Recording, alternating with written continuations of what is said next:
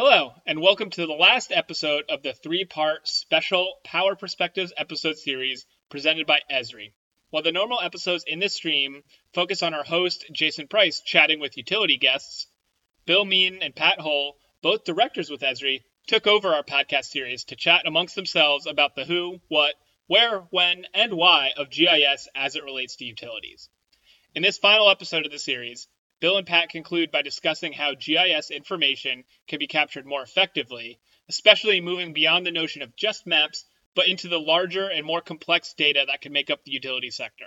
And if you've missed episodes one or two of this series, head to the show notes now, wherever you're listening, for links to those episodes so you can get up to speed quick. And thanks again to Esri for driving this series, and we hope our listeners enjoy and learn.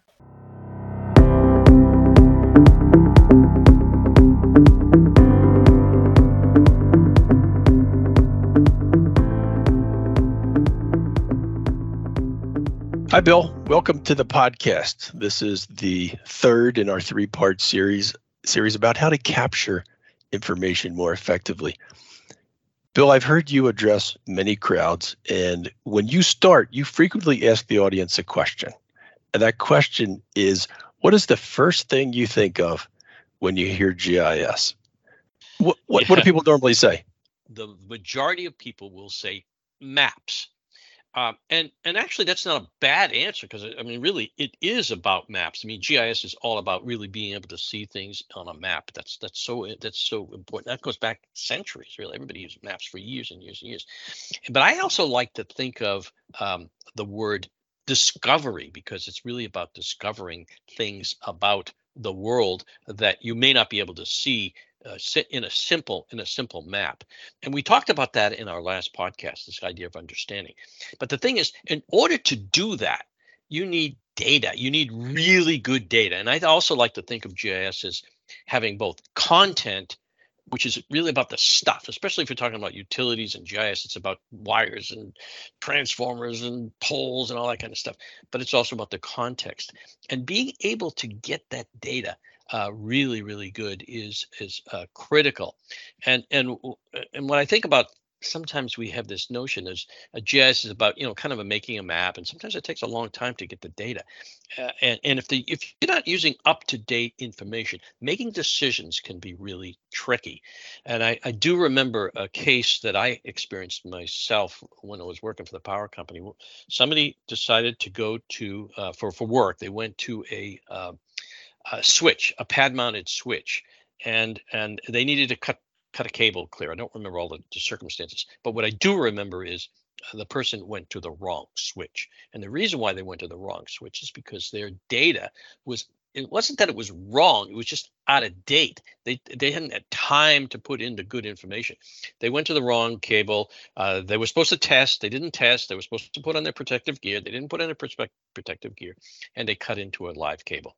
Uh, fortunately the person didn't didn't uh, die they got they got a little burned and having good information and making information available to other people is just so so important so I, I think you know p- part of the problem with GIS over the years has been people have thought about GIS as a way to automate the mapping process. In other words, people had paper maps for years and years and years, and the idea would be it takes too long to make these you know hand drawn maps. Let's make it. Let's use the computer to make the maps. But at the end of the day, the maps were they looked exactly like the old maps. They were just automated versions of the old maps. They didn't really tell the whole story. So one of the ideas, and I'd like you to to talk about this, uh, Pat, is that it was kind of like, well, let's create a picture of what's happening uh, in a map, but but not really using the data for for analytics. Pat, maybe you can talk about this notion of going from a picture to a model. Well, you're right, Bill. If we go into the Wayback Machine, you and I both worked 25 years ago in that process of moving from paper to uh, better paper maps generated by a computer. And the primary goal at that time was to make a nice looking piece of paper and to make it as quickly as possible. We didn't really pay that much attention to the logical connectivity of all those graphic primitives that were in the computer. And so now, as we look at the current needs of the grid and the future grid, we need better understanding of the model. we need to be able to support ADMS and detailed engineering analysis. Just trying to figure out where would be the best place to put energy storage is no simple question. And so, what I'm seeing in the industry is that utilities are moving from more simplistic models to create maps to fully connected, logical, intelligent models that are capable of uh, interoperability with these other systems for system protection, for load flows. When you were telling your story about safety, it reminded me I responded to a similar accident many years ago, a misidentified switch where a, a lineman grounded a hot 34 line because it was the wrong switch. So you can't overlook the importance of having data which is accurate and complete and and up to date right? The the time lag that we have seen in the industry we did a survey a number of years ago um, where we asked utilities what is the time lag between when a change occurs in the field and when it actually shows up on the maps? And those were all way too long. And as you described we see the need for people to to reduce that latency in the information and a lot of people are using mobile tools to help speed up that process. Would you agree? Yeah, absolutely. And and I think that's the key to this latency problem is is mobility. And uh, e- even companies that have really good um, GISs that have been using GISs for for all kinds of things, even you know for analytics and everything else. Sometimes they they they don't think that well I, if i could get the data quicker it would be better and and using uh, the new technology that we have things we use every day cell phones and and uh, a pad what, what really happens is when you make a change you know when something happens in the field and you make a change right now it shows up for everybody so that when even the next shift person comes in on the next shift they're seeing what can happen. You don't have to make these permanent you know real fancy changes but as long as you let people know. And, and i think about mobility in many of the ways is, is like social media. It's in this this immediacy aspect to it that that things can happen right away. And it's it, i mean it can it can be a matter of life and death. I mean we we talked about that with safety issues. People can can get hurt uh, if you don't have good information. The thing is i find that when things are sort of out of date and you, you're in the field and you look up at a pole and you see a on the map it shows a transformer but there's no transformer there. It, it, it creates confusion. And whenever you have confusion then then you're you're really running into issues.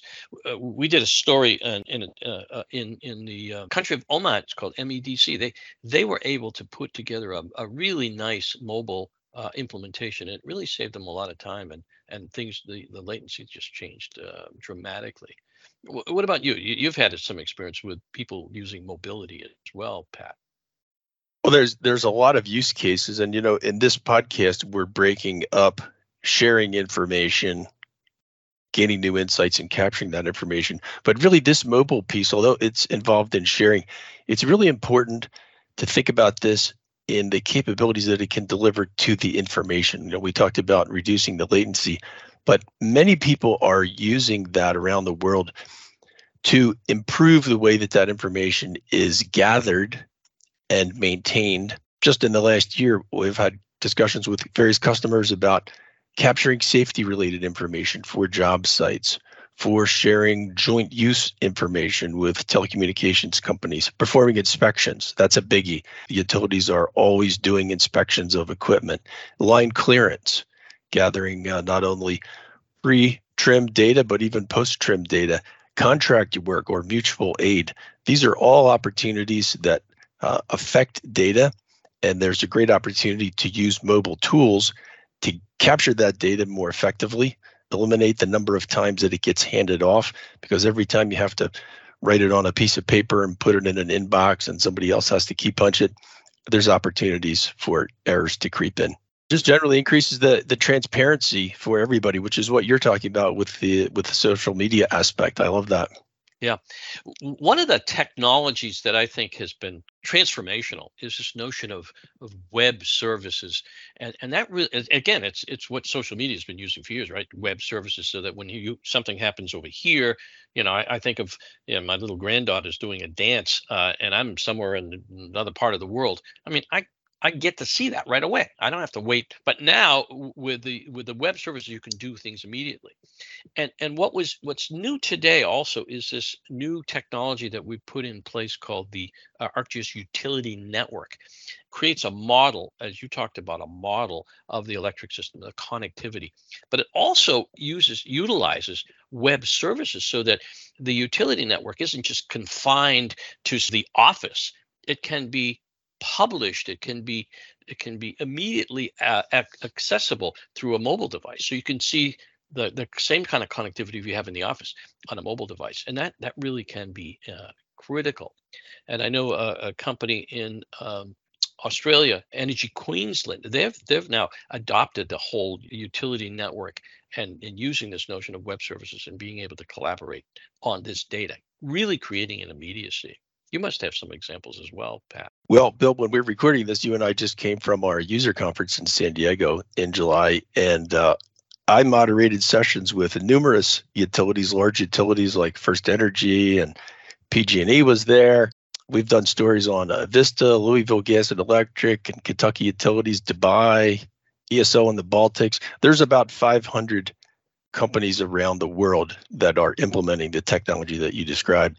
It does include this services based notion and a more detailed model.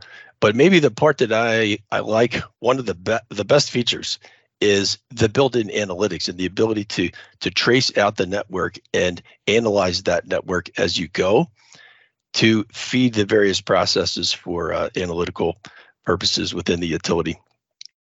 You know, yeah. when when I think about uh, where things are headed, I see in terms of capturing data, there is a lot of new information, uh, a lot of new data types that are that are coming down the pike. There's a lot of the utilities still have a lot of information in CAD files, and the integration between CAD and GIS is almost magical now to be able to bring those two data types together. A lot of people are talking about imagery and how to use that and artificial intelligence uh, to to gather information and meaningful insights about how to run their operations. LIDAR, 3D. Are you hearing people talk about these things? Well, absolutely. And and you know, I also hear this term and uh, called digital twin. And I and I bet if we did a survey, and we, we might do it on a webinar sometime about do people really understand it? And I think what you just described was uh, was really digital twins, creating models, uh, not just of like, you know, we think of digital twin maybe as, as kind of a physical model, like a 3D model of a transmission tower of a, or of a transformer or something like that.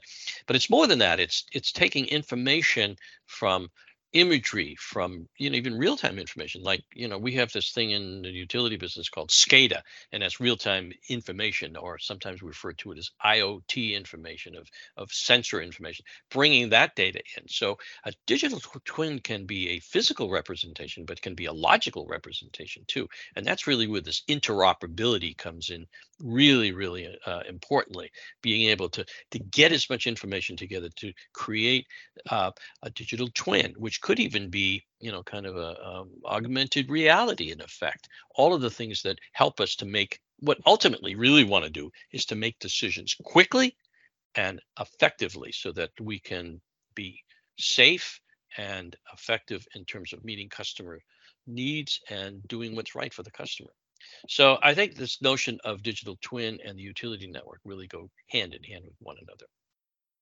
They, do. All, all of these things are examples of digital twins.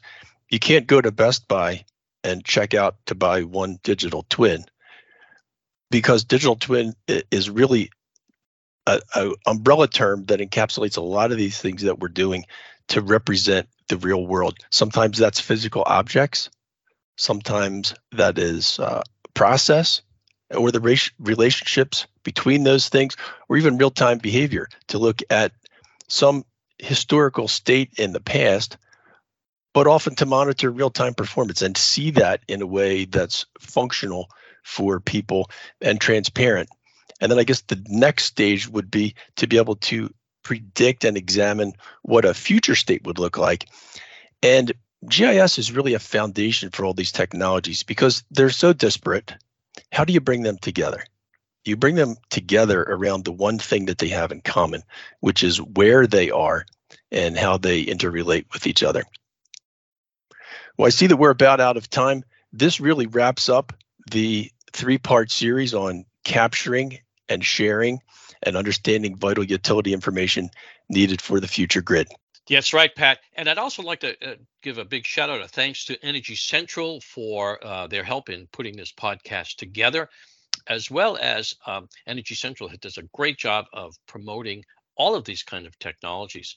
And also, if you're interested in GIS and how GIS can uh, transition your company from sort of a paper-based system to a model system, uh, check out our blogs. Uh, Pat and I do blogs, what, every, Pat, I don't know, every, every couple of weeks we'll write a blog about so one of these subjects that we talked about today. So check it out. Check out Energy Central, and we'll see you um, at a conference soon. Thank you.